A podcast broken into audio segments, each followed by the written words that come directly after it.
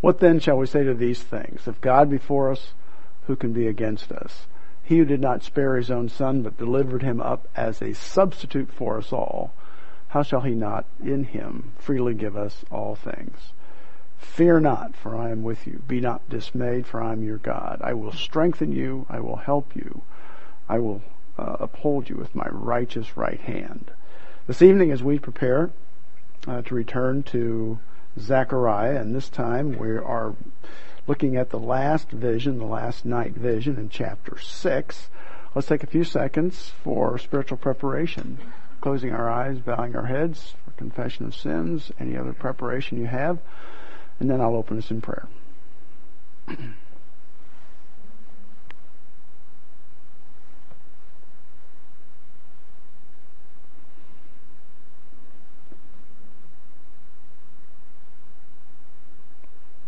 Heavenly Father, we're thankful from the text of Scripture that we have here tonight. And from it we see that there is not only a future for Israel, but that you keep your promises. And if you keep your promises to Israel, we would expect you to keep them to us. And we know that you've kept your promises uh, very often throughout the Old Testament as we can see them. And we also know, Father, that your prophecy and promise of providing a an atonement for our sins has been concluded. And in this, Father, we know that we have eternal life because simply by believing, we have the opportunity to receive the imputed righteousness of Christ and eternal life. We pray, Father, that we would live our lives with that understanding and also understand that uh, every part of Scripture that you have provided for us is for our benefit, for our knowledge, for our uh, uh, for our ability to grow not only in our knowledge of you, but in our spiritual lives. We ask, Father, this evening as we focus on Zechariah, Zechariah chapter 6, that we'll see your character here, even as we uh, observe the vision, and then also the command to crown Joshua. We ask these things in Jesus' name. Amen. Uh, before I begin, I thought I would just read a little bit of the history that we have for uh, what seems to be a special day coming up on Saturday, and that is Earth Day. Earth Day has been around since 1970, and it is uh, the holy day for environmentalists. And uh, environmentalism has been around in the United States for many years. It's been around in the world for uh, longer than we probably care to um, acknowledge. But uh, one of the uh, nations or the governments that was really rabidly uh, environmental was uh, the Nationalist Socialist government of Germany, the Nazis. And as a matter of fact, uh, that was part of their effort for the Holocaust. They were of the opinion that not only did uh, environmentalism extend to what we would think of the natural environment, but also to individuals and humans. And we just, of course, also observed Holocaust Day, and there are many now today who are saying that, well, that really didn't happen. That the Holocaust is just uh, something that the Jews have trumped up to gain sympathy or use it as leverage. And for those people, uh, they are uh, not only flying in the face of history, but they're flying in the face of the Lord Jesus Christ uh, because the Jews are His people. And while they're under discipline right now, He is more than capable of handling that discipline, and we are to be their friends. But uh, as far as environmentalism is concerned, I chose an article, and there I could choose many over the, the years, but I chose one of my absolute favorite authors and his name is Walter Williams. Uh, he's an economist at George Mason University. And one of the things I like about him is that he's not only an economist, but he's has an ability to be uh, economically to economically apply that to his writing. He is to the point. He's succinct. He doesn't waste words, and you just get the essence of what he's saying. He says each year, Earth Day is accompanied by predictions of doom. Let's take a look at past predictions. Now, anyone else would have taken a paragraph or two to develop that, but he just jumps right to it. He said, let's take a look at past predictions to determine just how much confidence we can have in today's environmentalists' predictions. And I'd like to start this out by saying that uh, one of the key uh, environmentalists' uh, hobby horses is uh, anthropogenic uh, climate change. And the fact is, there is absolutely no proof that there is man-made climate change.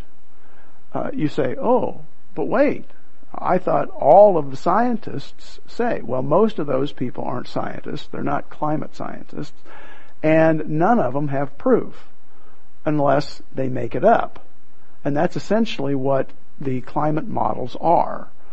Um, because they'll immediately, when you ask for proof, they'll go to their their uh, computer models, which they designed, and therefore, what they receive from their uh, designed climate models is what they would expect to receive. And of course, the input is wrong. But one of the things we've learned from those on the left is that first of all, science is not really true science with them. Science is whatever they say it is. And secondly, facts don't make any difference. They just make up the facts. And if for some reason the facts change, then they come up with other facts. Or if the facts prove them to be wrong, then they come up with other facts. But here we have these predictions. In 1970, when Earth Day was conceived, the late George Wald, a Nobel laureate biology, uh, biology professor at Harvard University, predicted civilization will end within 15 or 30 years unless immediate action is taken against problems facing mankind. Well, I don't know. I was unaware of this prediction in 1970, but I'm not aware of anyone thinking that our civilization was coming to an end during those 15 or 30 years. Uh, also in 1970, Paul Ehrlich, a Stanford University biologist and best-selling author of The Population Bomb. Some of you may remember that. That's when the the uh, the fear, the the horror of overpopulation was gripping us, and uh, follow-on ideas about carbon footprint and uh, families that had more than what half a child uh, or any children. As a matter of fact, hard leftists don't believe that we should have children. There should be no children. Now, they don't think beyond that uh, hypothesis to the next uh, position. Uh, the theory then would be if we don't have any children, well, the human race would slowly grind to a halt. But they thought it was going to grind to a halt anyhow. But he had the population bomb. He declared that the world's population would soon outstrip food supplies. In an article for The Progressive, he predicted the death rate will increase until at least 100 to 200 million people per year will be starving to death during the next 10 years. Well, we do have people starving to death, but I don't think it's in the 100 or 200 million. And if that was happening uh, every year, uh, I think we would probably know about it. Now, we've people have been killed in significant numbers by people like Pol Pot, and Stalin, and Hitler, um, but I don't think we've gotten this far. And Mao, throw another name in there for everybody. Um, he gave this warning in 1969 to Britain's Institute of Biology. If I were a gambler, it's a good thing he apparently isn't. I would take even money that England will not exist in the year 2000.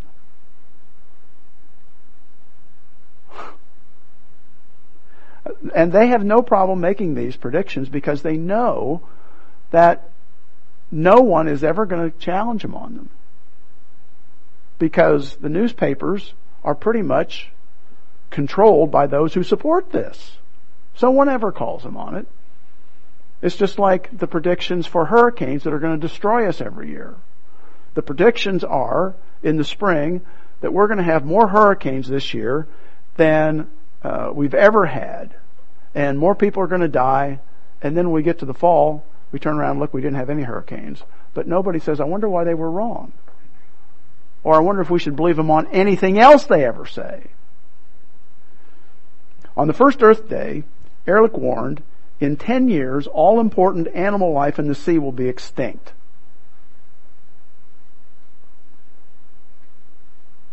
Anybody ever heard of these? I mean, these are very important people, Nobel laureates, Stanford professors. But they're never held to account.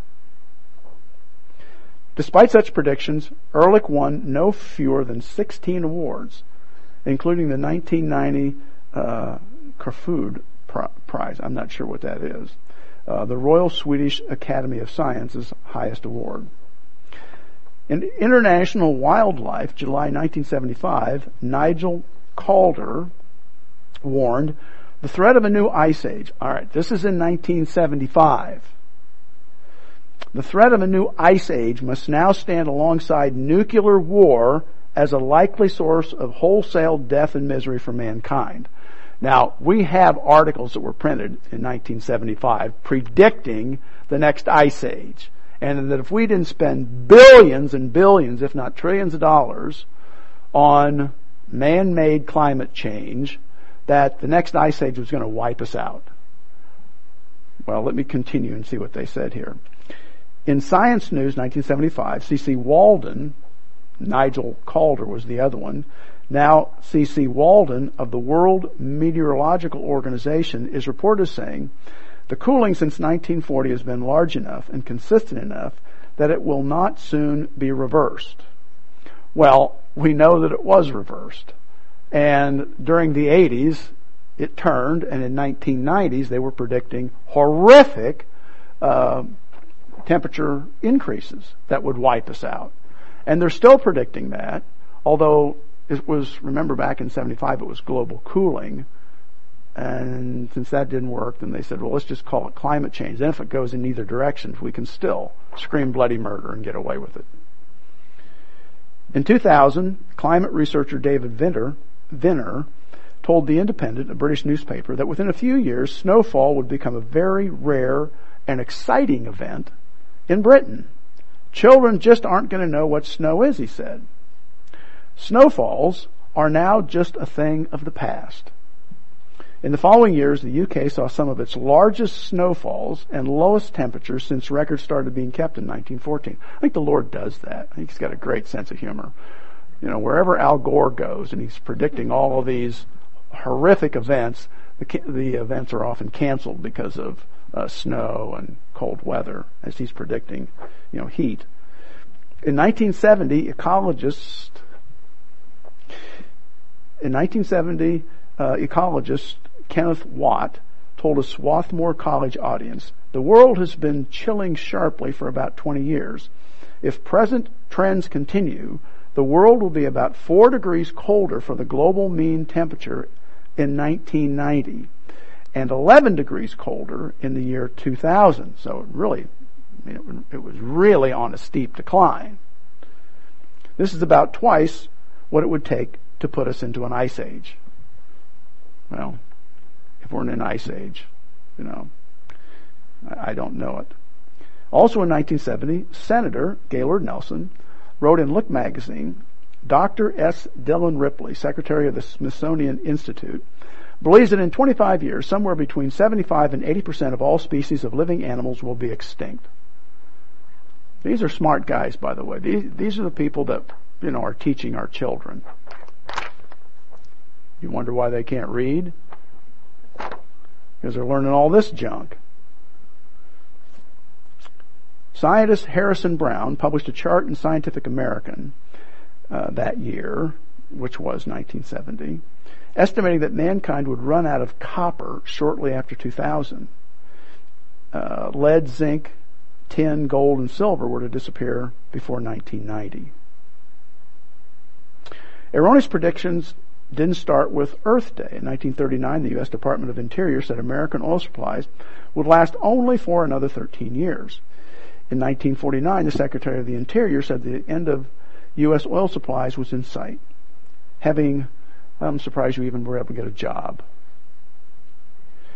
Um, having learned nothing from its earlier erroneous claims in 1974, the U.S. Ge- uh, Geogra- Geological Society said that the U.S. had only a 10-year supply of natural gas.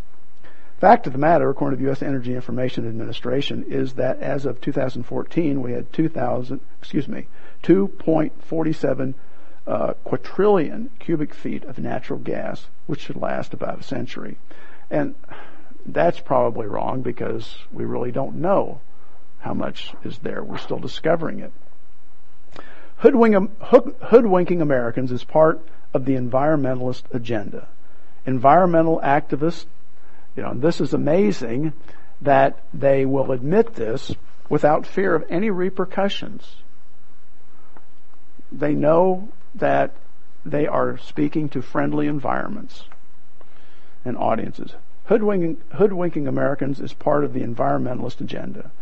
Environmental activist Stephen Schneider told Discovery magazine in 1989, we must offer up scary scenarios, make simplified, dramatic statements, and make little mention of any doubts we might have. Each of us has to decide what the right balance is between effective and being honest.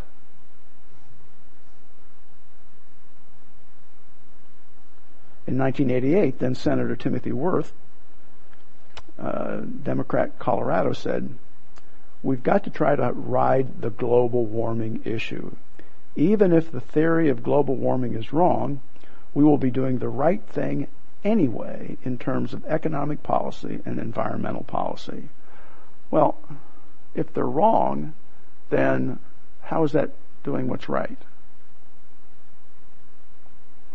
Americans have paid a steep price for buying into environmental deception and lies.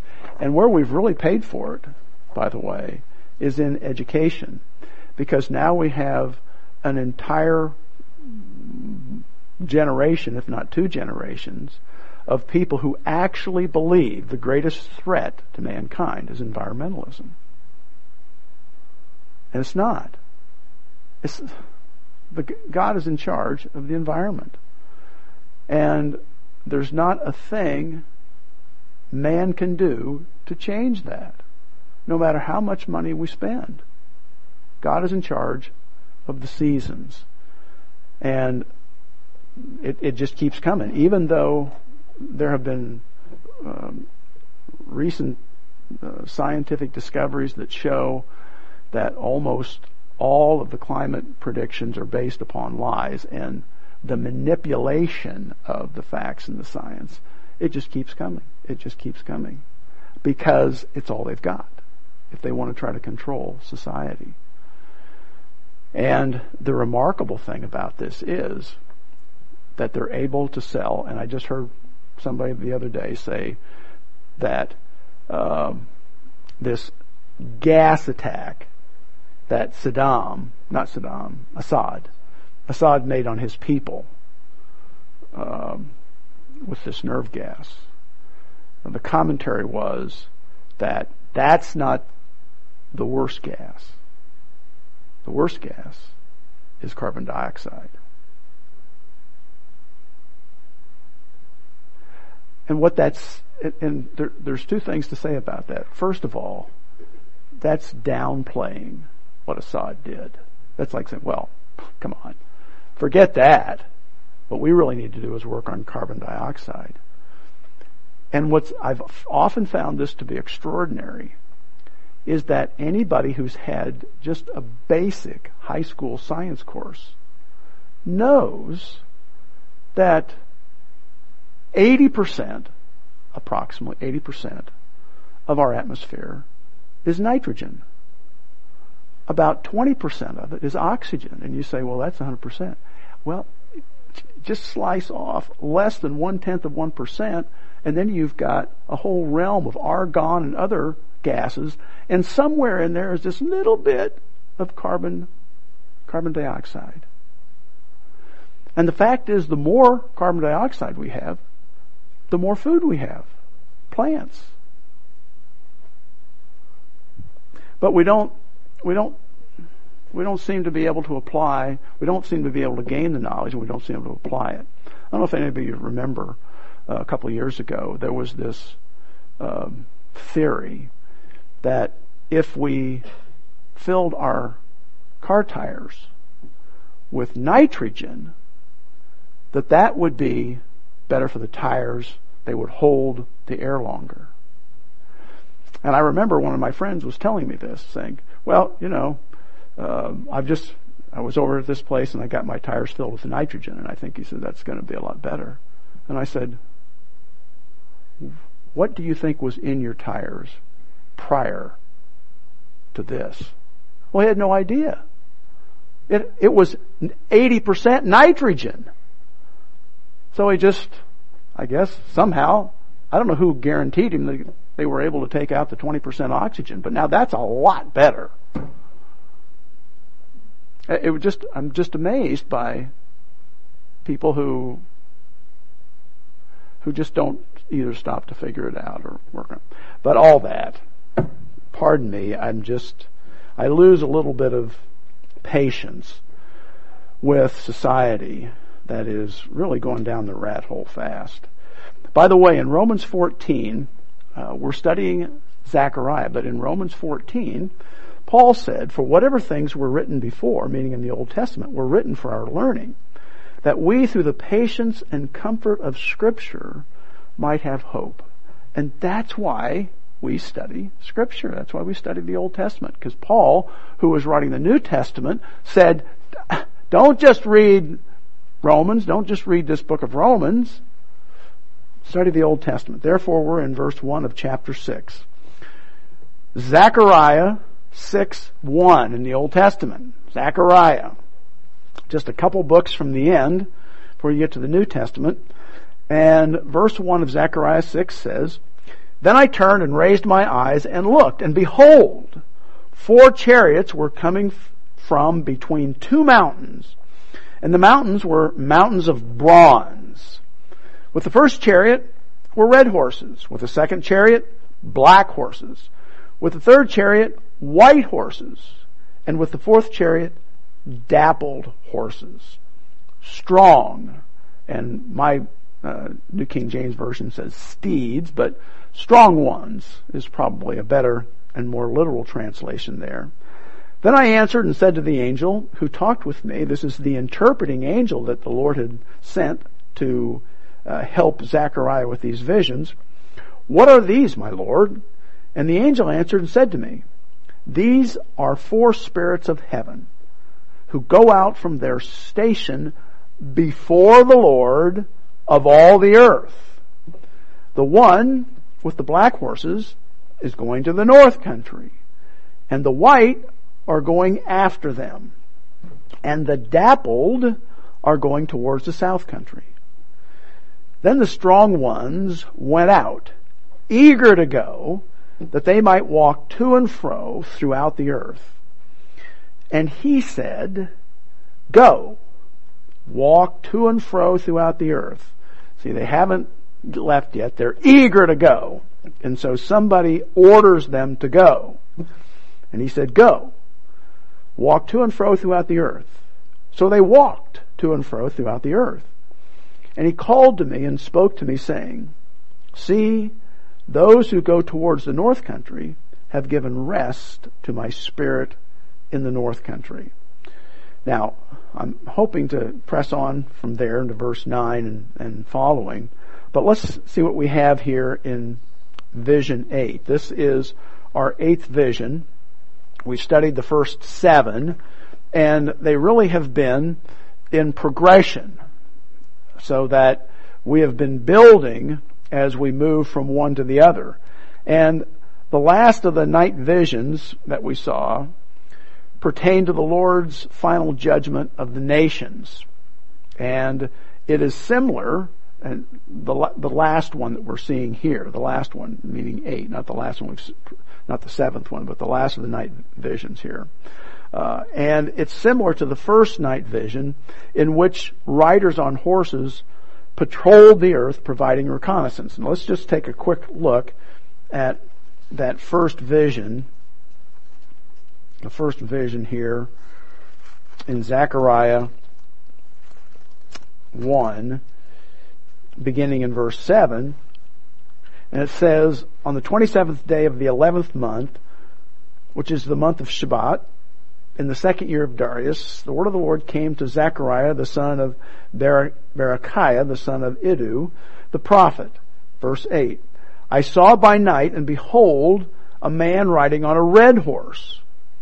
And it stood among the, among the myrtle trees in the hollow, and behind him, the hollow would be in the valley, and behind him were horses, red, sorrel, and white.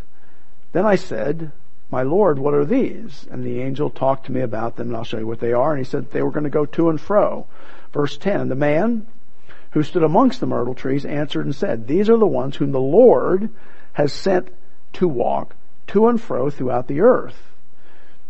And what we see here is that they were, uh, this was a picture of God's omniscience, uh, of His ever presence everywhere knowing what was going on. And it's represented by these uh, angelic forces that were keeping watch over the entire earth.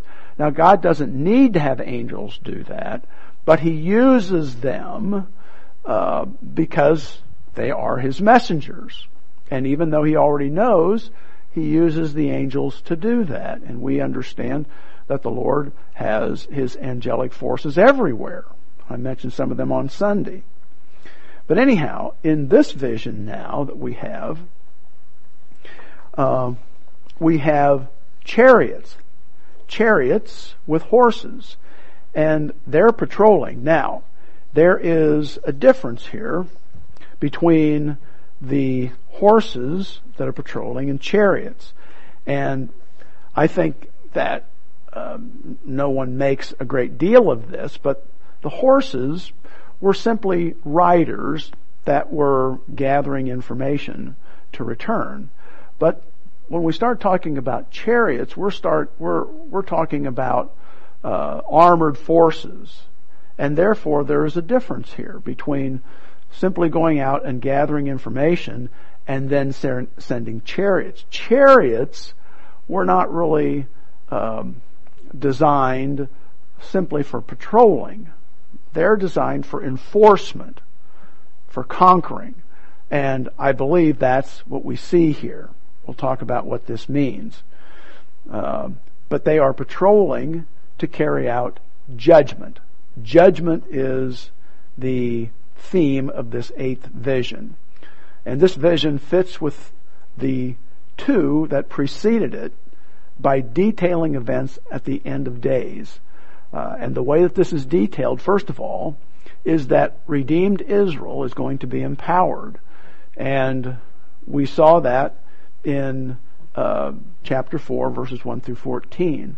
We saw that her sin was going to be removed because we saw that with Joshua in chapter 5, 1 through 11. And now we're going to see that the nations that had oppressed Israel are going to be judged. And we see that in verses 1 through 8. Uh, in later passages, the book will also deal with the ultimate judgment of the nations. We're going to see that in chapter 12 and also chapter 14. So, in verse 1 here it says, Then I turned and raised my eyes and looked, and behold, four chariots were coming from between two mountains, and the mountains were mountains of bronze. Uh, at the outset here, Zechariah describes the vision, and he sees these four chariots proceeding between two bronze mountains. Now, uh, it's interesting. I've uh, heard several um, professors talk about this. Um, I've heard Uh, several pastors teach this, and very often they'll say that the two mountains here are mountains in Israel. One of them being the Mount of Olives, and the other one being the Mount of Zion, Mount Zion. Uh, some every now and then will say, well, one's Olivet, and the other one might be uh, another mountain uh, in a similar situation, uh, within close proximity to it. Uh, Scopus is another one that's close by. And what they're thinking here is that, uh, and we, we'll see it in Zechariah. Zechariah, when the Lord returns, he's going to stand on the Mount of Olives and the mountain is going to split in two. And so they're thinking that these are the two mountains. So one of them has to be the bronze mountain uh, of, let's say, uh, the Mount of Olives, and the other one might be the Mount Mount Scopus or something like that. Well, I don't think that that's true for either one of these, and uh, because the idea of bronze here, bronze was about the strongest uh, metals they had at that time, and I think that this represents, since we're told in the text that they're going out from the, uh, the really the throne room, the presence of God. I think that those bronze mountains represent heaven. And let's say the gates of heaven. They're coming out from the gates of heaven, and that's what we have here. Um, and I think that even though Zechariah is standing and his perspective is from Israel, he's seeing this occurring from heaven. Um, the chariots are, are therefore going forth from the Lord of all the earth. And therefore, I think uh, the symbolism uh, functions as mountains, gateposts outside the divine throne room.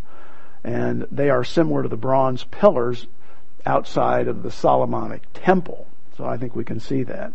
Now, in ancient times, two-wheeled and even four-wheeled uh, horse-drawn carts served as vehicles for transportation and for warfare. And the war chariots usually had a crew of two or three. You may remember I was discussing this uh, on Sunday. But they would have a driver, they would have an archer, and then they would have a defender who usually carried a shield to protect them. So these are, uh, you know, again, we often see chariots with just have one driver, but that's that was that's usually uh, uh, atypical, even if they those existed, because a chariot was only as effective. I mean, sometimes they would use it to just run down people, but uh, they were only eff- effective if they could be uh, have some sort of offensive threat, like an archer or a swordsman, and if they could have some defense, which was someone who was with a shield. Um, now, also notice here in verse two with the first chariot were red horses, with the second chariot black horses, with the third chariot, verse 3, white horses, and with the fourth chariot dappled horses, strong ones. And the word strong here doesn't refer just to the dappled horses, but to all of them. And we'll see that in verse 7. We'll use, get the word strong again, which gives us a sense of power and authority. And these horses differed from vision 1 from the evident purpose, and and that appears to be judgment. So one is uh, gaining information, and the other one is ministering uh, out judgment.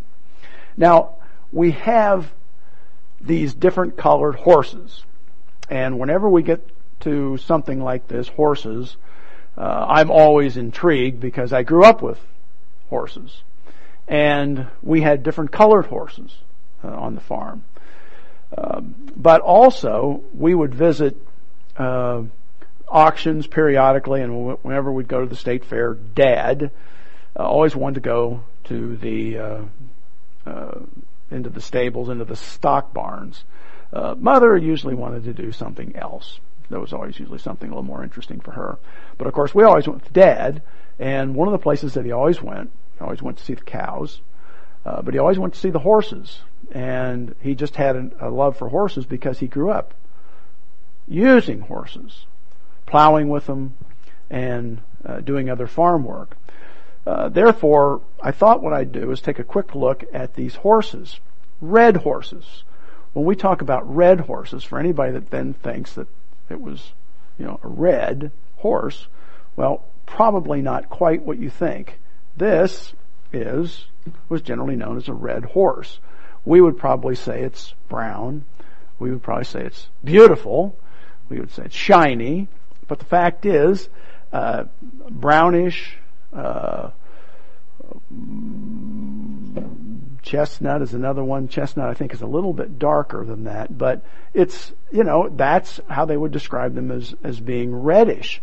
And what's really interesting, one of the reasons that they would say this is that a, a, a brown horse similar to this, when it is working, when it's lathered up, it is darker and it really does have a more, it's a deeper red look to them. But this would be a red horse. Now we also have, the next one would be a black horse. And here I thought, well, everybody probably knows what a black horse, how it appears, but this is a black horse. And I've often thought that black horses are probably some of the most beautiful horses that we have. They're just, because they all, uh, the, uh, uh, color of a lot of horses are, uh, have a shine to them. But a solid black horse is probably the purest color that we have. Uh, all the other colors are generally blends, but a black horse is, is really one of the purer colors that we have, and they're just absolutely beautiful. Um, white horse, pure white horses, they are very rare, a pure white horse. Uh, we'll get a lot of colored, uh, a lot of horses that are called white horses, but they're really not. And pure white horses are are rare, and uh, they have one of the reasons that they uh, they really have a sort of a pure look to them is that almost all pink all white horses have pink skin underneath them. And that's one of the significant differences between a white horse and a dappled horse, a gray horse. And this is very often what's known as a gray or a dappled horse. And you'll notice that the uh, the coat is sort of a blending of dark and white or dark and gray. And when I was doing a little bit research here, I, re- I remember growing up, and one of the things Dad would uh, we would do, we'd go into the uh, stables, the the livestock barns, and uh, we'd often see a dappled horse like this. And what was really great is that in the in the light, they would very often have almost like a blue hue to them. And I remember every now and then Dad say, "Let's go over and look at this blue horse." Well, they weren't blue; they were dappled. And I really enjoyed reading uh, this about grays. Uh, gray is the English spelling here, G-R-A-Y. The English spelling is G-R-E-Y, in case you wonder if you ever see that. But gray is a coat color of horses characterized by progressive silvering of colored hairs of the coat. So this horse was probably born more uh, uh, blackish, but as the colors of the coat change, or maybe even darker gray, but as they change, it, takes on a look of almost white uh, coat, a white coat. But it'll never ever look white, and let me tell you why. They're characterized by progressive silvering of colored hairs of the coat. Most gray horses have black skin and dark eyes, and therefore they look gray. The skin underneath the gray is black, the dark skin. So they have black skin and dark eyes, unlike many uh, depigmentation genes. Gray does not affect skin Uh, affect the skin or the eye color. So it's not changing. Their adult hair coat is white, dappled, or white intermingled with hairs of other colors. Some even, even seem to have a blue tint. People who are unfamiliar with horses may refer to gray horses as white. However, a gray horse whose hair coat is completely white will still have black skin and dark eyes. So that's interesting. They they they change colors, but a, but if a, a white horse is standing beside them, you can easily tell the difference in the colors. One is definitely white with pink skin, and one is definitely gray with dark skin. Um, this is how to discern a gray horse from a white horse. What I just said. White horses usually have pink skin and sometimes even have blue eyes. Young horses with hair coats consisting of a mixture of color and gray or white hairs are sometimes confused with a roan. So I just thought I'd give you that information because uh, whenever I bump into horses, it always takes me back to the, my life on the farm. Enjoyed being around them. Verse 4. Verse 4. Then I answered and said to the angel who talked with me, What are these, my Lord? The use of the title, my Lord here, is a term of respect and honor, and he is not uh, addressing uh, the second person of the Godhead. This is not deity. He's simply speaking to the interpreting angel, and he's not attributed, attributing to him deity. Uh, there's no indication that uh, Zechariah infers that he's addressing God. This is simply the uh, interpreting angel who is speaking to him, who has been guiding him through all these visions, and he has great respect for his insight, knowledge, and his situational awareness of what's happening. Verse 5, And the angel answered and said to me, These are four spirits of heaven. Ruach Shemayim. And by the way, this, I think the translation here of Ruach is fine. It can mean spirits, it can mean breath, or it can be wind. And what's great about this word is that very often when we're talking about spirits, we realize that they uh, they really are like the breath of God. They're acting on God's behalf. Not only that, but they move and they act much like the wind. We don't see them, but there's an effect. And so they, uh, these words all come and go depending on the context, and they're from heaven. So these are definitely messengers from God that he's seeing, and that's what the interpreting angel says. And the interpreting angel would probably recognize, you know, there's Frank, or there's Harry, or there's Fritz over there. You know, these are the guys that he would know as angels. And it says, who are going out from their station before the Lord of all the earth. Where's their assignment? Where's their station? Where are they, uh, we could say, where are they assigned? They're assigned to God. That's where they go. And that's why in Job we see that angels have convocations with the Lord. And therefore their station is here, and that's where they get their assignments. And that's where these angels were, and they are going out from that station before the Lord of all the earth. And I love the fact that Zechariah includes here Lord of all the earth, Eretz here, meaning land or earth, sometimes translated world, but earth is fine here. And that tells us that the, an, the angels recognize God as God. They recognize Him as all powerful and authority. And that that's the seat of all uh, their guidance and direction. It comes from God. And, you know, our application here is that if a- angels, which are beings that are higher than us, recognize that, then we should recognize it as well. Uh, angels are much more capable than we are. As a matter of fact, one of them, Satan, thought that he would be like God. But uh, he's, well, I was going to say he's learned uh, differently now, but I'm not sure that he has. Uh, he still thinks he can be like God, but the angels recognize who God is. We need to as well. He is the Lord of all the earth, and we live on the earth. He is in control of the earth. So, uh, Earth Day is not a waste of time, but it certainly does not have the same significance that uh, the environmentalist wackos think it does. Alright, um, verse 6. The one with the black horses is going to the north country, and the, and the white are going after them. And the dapple, the gray, are going towards the south country. Now, uh, they, here we have these four chariots, and where are they going? Uh, you'd think that this would probably not be too difficult, but with theologians, anything's possible. And there are many views here.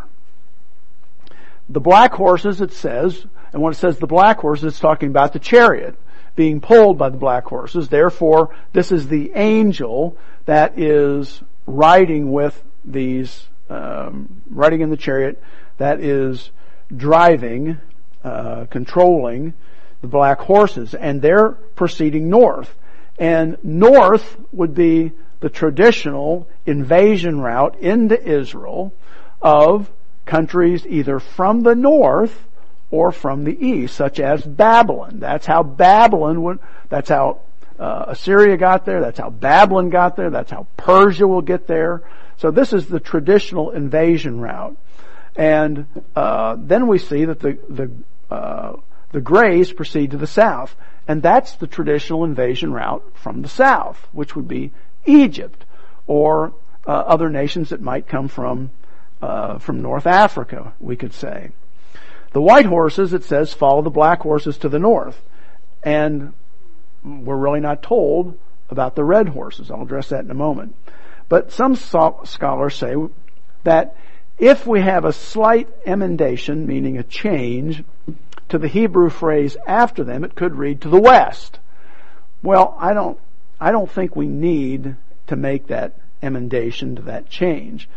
And while that might seem reasonable, there's no indication that there was any problem here with the original text to cause us to make that change. Therefore, if Zechariah's orientation is in Israel, and I think it seems to be, normally no one would accept, expect power projection from the west because that's where the Mediterranean Sea is.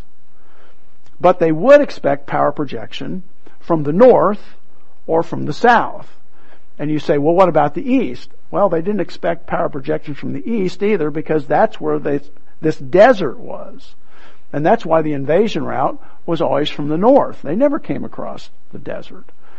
And therefore, uh, anybody that's familiar with uh, ancient history, particularly that of the Levant here, uh, Mesopotamia, would realize that if you had two forces that were going out to cover all the earth, they would probably start out in two directions. One would be going south, and the other one would be going north. So we have two chariots going to the north, and after they get out of Israel, they're probably splitting up and they're going to cover all the earth. The other one uh, Greys are going south because that's the other invasion route where they would split out. Now, for some reason, we don't have a reference to the red, the, the chariot being pulled by the red horses, but I think that in light of n- nothing in the text, and very often I'll say that if there's, if we're not told, then sometimes we're on shaky ground to speculate. But I do believe here that we could and say that if we have two chariots going north, we probably have two going south. And probably the chariot pulled by the red horses also go south. And I think that's worth uh, at least postulating because in verse 7, you'll remember, it says that the strong steeds went out eager to go that they might walk to and fro throughout the earth. There, eventually, these chariots are going to cover the entire earth. So whether we know exactly how they were deployed, they're going to cover the entire earth. Verse 7, therefore. Then the strong ones, I think is the best way to, uh, went out. And the word here for eager, it says eager to go, is our word in Hebrew, bachash, and it means to seek. And I think what it's saying here is the strong ones went out, but they're not going out, they're prepared to go out is probably a better tense here, are going out and they're seeking to go that they might walk to and fro throughout the earth, that they might judge the earth. Why are they seeking to go here? They're eager to go. They're waiting for the Lord to send them. That's the sense of this verse. And he said, go. Walk to and fro throughout the earth. Bring judgment on the earth. So they walk to and fro throughout the earth. I think that's what we see here. Um, the strong ones is a reference to all the chariots with powerful horses, seeking permission to go on patrol, to go out in judgment. And the purpose is to bring judgment to the Gentile nations that have been cruel in their treatment of God's people. Then in verse 8, it says, and he, and I believe that this is the Lord, and by the way, we see that in verse 7 too. We wouldn't know who He is. We might have a good idea. It's, you know, a pronoun. We don't have really an antecedent for it because the last time we saw this was probably back in vision 5. But it says here in verse 8, and he called to me and spoke to me saying, see, those who go towards the north country have given rest to my spirit in the north country. And I think a reference to my spirit is the Lord saying, my spirit. I'm now comforted because we have judged all these people. And the word here for comfort is also uh, a word very similar to the word um, that we saw before is ruach, and it means peace. Or we could say, I have been appeased because they have brought judgment. And I think that's an excellent uh, understanding of what's happening here. What is he saying? Well, the judgment that's that's coming to these nations. One of the reasons it's coming to these nations is because Syria, Babylon, in the future, uh, Persia. We're also going to see other nations such as the Greeks and the Romans are going to oppress the Jews. Not only have they done it previously, but they're going to do it in subsequent history, and uh, they're going to pay for it. And uh, they are going to, we could say that uh, Babylon certainly paid for hers, and we're going to see that others have. But in the future, the nations that have oppressed Israel are going to uh, be judged. And now, as we get to, to verse 9, it says, Then the word of the Lord came to me, saying, Receive the gift from the captives, from, from Heldai, from Tobiah, from Jedediah, who have come from Babylon, Jedaiah, who have come from Babylon, and go the same day and enter the house of Josiah, the son of Zephaniah. Take the silver and gold, make an elaborate crown, and that's really crowns, it's plural, and set it on the head of Joshua, the son of Jehozadak, the high priest. Then speak to him saying, Thus says the Lord of hosts, saying, Behold, the man whose name is the branch. From his place he shall branch out and he shall build the temple of the Lord. Yes, he shall build the temple of the Lord. He shall bear the glory and shall sit and rule on his throne. So he shall be a priest on his throne and the council of peace shall be between them both. Now the elaborate crown shall be for a memorial in the temple of the Lord for Helman, Tobiah, for Jedaiah, and Hen, the son of Zephaniah. Even those from afar shall come and build the temple of the Lord.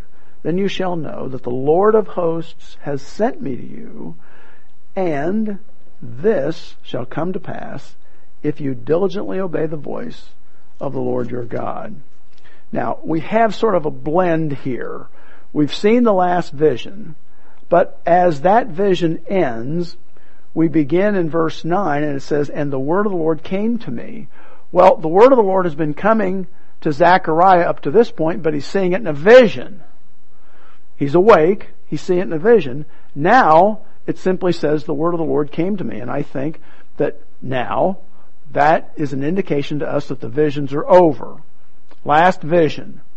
Now, since we've had those visions and we started with God's knowledge of what was happening on the earth and God measuring Israel, getting a measurement for Israel because he's going to rebuild Jerusalem in the future and it's going to be an even uh, greater uh, splendor and majesty than before and we're going to have uh, a return of the priesthood. We're going to have judgment on the other nations. All of these things have, have now come to this point where we are now seeing the finished temple and we're also seeing the Messiah. Well, certain things are going to have to happen here. One of them is they need to be obedient and build the temple now.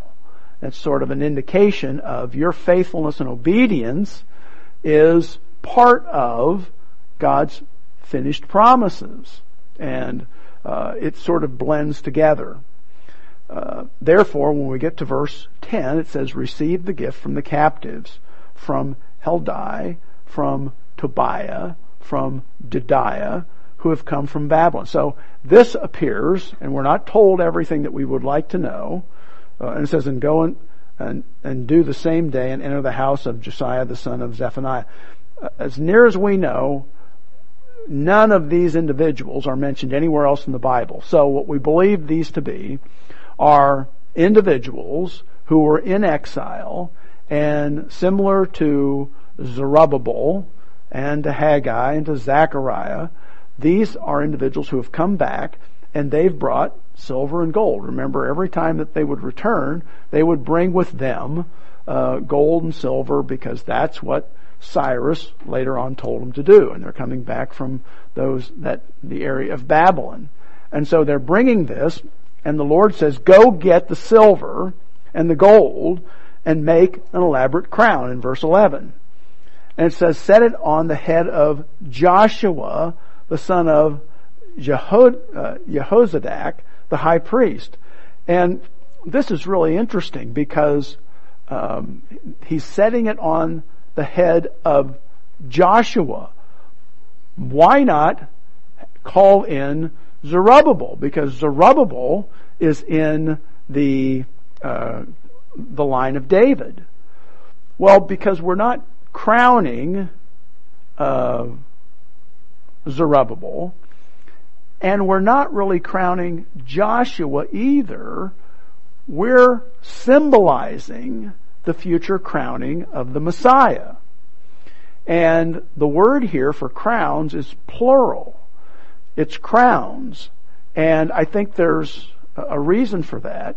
I think the word crowns uh, can be seen either as sort of an assembly of parts so that it is a truly special crown for the King of Kings, or we might say there's at least two parts here, and those two parts is the merging of the different roles that the future Messiah will play. And we have it in one of our verses. One of them is the king, and the other one is the priest. He is both priest and king as the Messiah. What's interesting is the Lord Jesus Christ actually brings together all three parts of what we might call Israel's leadership or administration in the Old Testament. Uh, the Lord Jesus Christ was prophet because he is the prophet that replaces Moses in the future, the great prophet. But he is the prophet who brings, who um, facilitates the relationship of God to man. He is also priest because he facilitates the relationship of man to God. And then he is also king. He is the King of Kings. And therefore we have this idea of a plural, a plural crown. But it's not being placed on a specific king's head now. It's being placed on Joshua's head. And we see in verse 12, then speak to him, then speak to Joshua, saying, Thus says the Lord of hosts. This comes from God.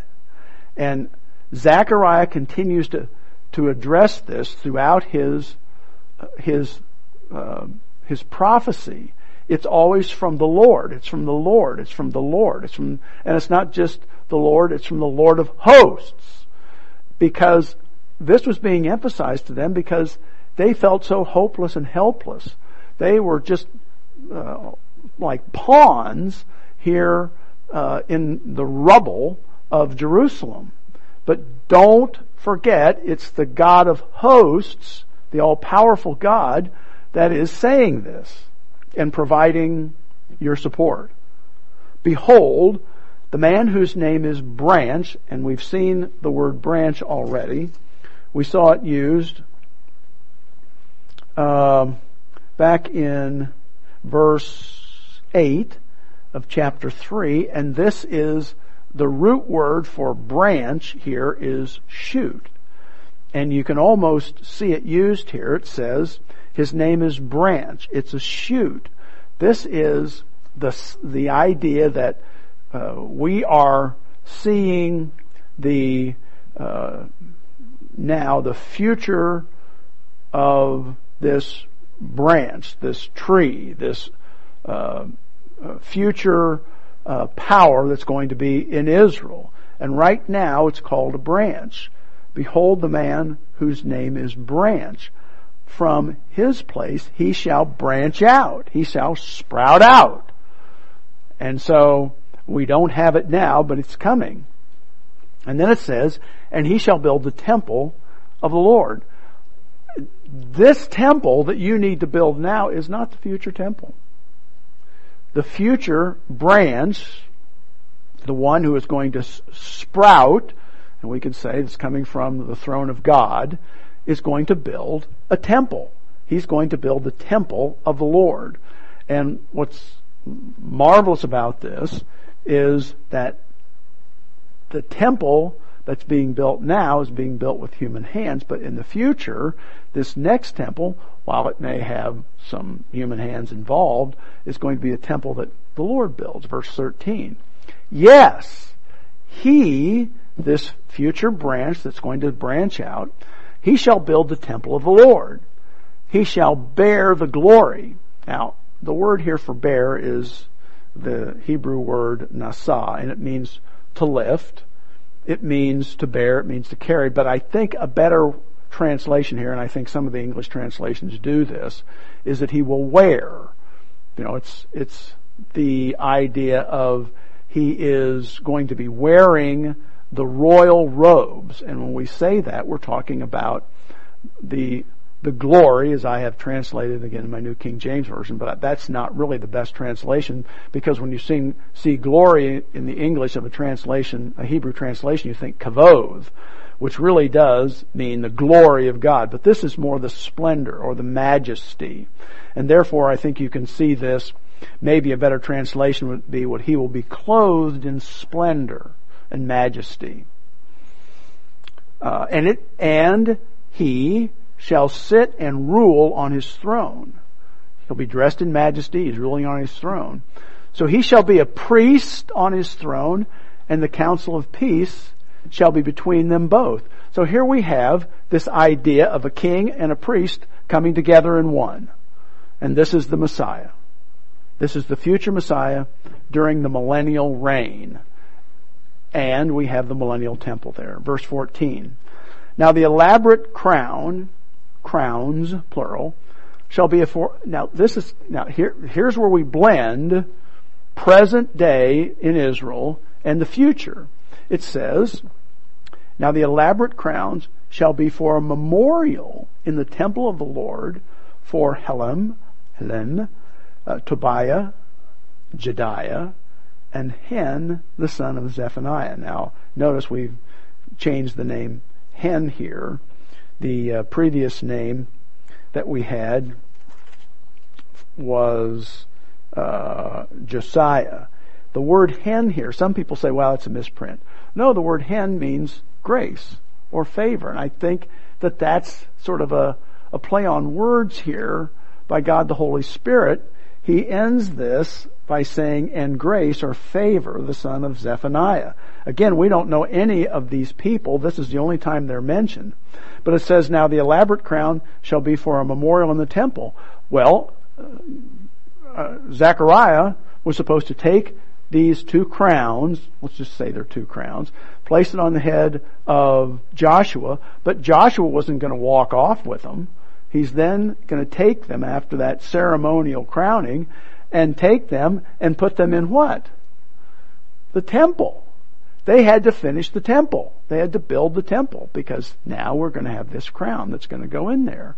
And that crown that was going to be in this uh, rather uh, what many thought was sort of a second rate small temple is going to have a crown and that crown is going to be a memorial meaning it's going to look forward to the Messiah who's really going to come and this temple that they're building remember they were they said go to the wood go to the hills and get wood and bring it back down it's going to be uh, really uh, different than the Solomonic temple that had much gold and silver and a lot of cedars.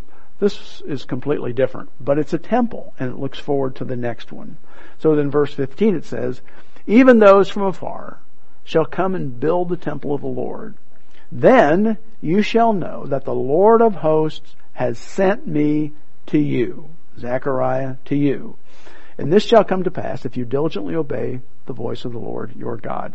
Well, this is an incredible promise because he's saying, you build the temple now, but the future temple is going to be built from people who come from afar. Now, there's some discussion about whether that means there's going to be a lot of Gentiles and other Jews that are coming back and they're all going to work on the temple, or whether they're going to come and worship in the temple and they're going to be part of the services that are ongoing there. Uh, it could be uh, I, at this point, we don't know enough about the millennial temple. Uh, we know that the Lord is going to build the millennial temple. That's not to say that He couldn't use others who were streaming back into the land because they wanted to be near the Lord. They wanted to see the Lord. They want to see this uh, marvelous ruler. Uh, so that could possibly be it. But we see that it's a universal thing for a universal God, a universal ruler. And it says that then you shall know that the Lord of hosts has sent me to you. Um, this is the Lord saying to Zechariah, tell them that truly the Lord has come to you, given you this information, and this shall come to pass if you diligently obey the voice of the Lord your God. Uh, you know, this is a marvelous promise. We're going to continue to see this development as we go now from chapter 6 to chapter 7. Um, but uh, the, the instruction is coming from the Lord, and the Lord keeps telling them that you can trust what I'm saying. You can believe what I'm saying. And for us in the church age, this is exactly the same thing. We can believe what the Lord is telling us. We can believe the Bible. The Bible is the Word of God. It's the mind of Christ. And it is from this book that we gain understanding of the Lord. We gain uh, edification. We grow in our lives. We're able to face the uh, the challenges of every day, moment by moment, as they come at us. And if we're prepared from the Word of God, we're able to face those challenges. We're able to face the uh, the personal disasters that we have. Uh, every now and then somebody says, "Oh, that's not too bad. You should be able to weather that." Well, to us, it's horrible. It's great. It's significant. Uh, you know, even a small pimple can sometimes ruin our day or a longer. But the fact is, it's the Word of God that uh, pr- provides for us, and um, we can trust the Word of God. And here it is, the Word of God. Tell them that I'm the one that sent you, and this shall come to pass. The Lord's promises are going to come to pass. There's all, they're certainly going to come to pass in the future. One of the questions is, is just when? How is human history unfolding? If you obey the voice of the Lord your God. If we're obedient, if we're obedient, we will be blessed. I always love Psalm 145:20 that says that those who love the Lord he will bless, and the wicked he will destroy. I'm trying to put myself in the first clause not the second clause of that verse.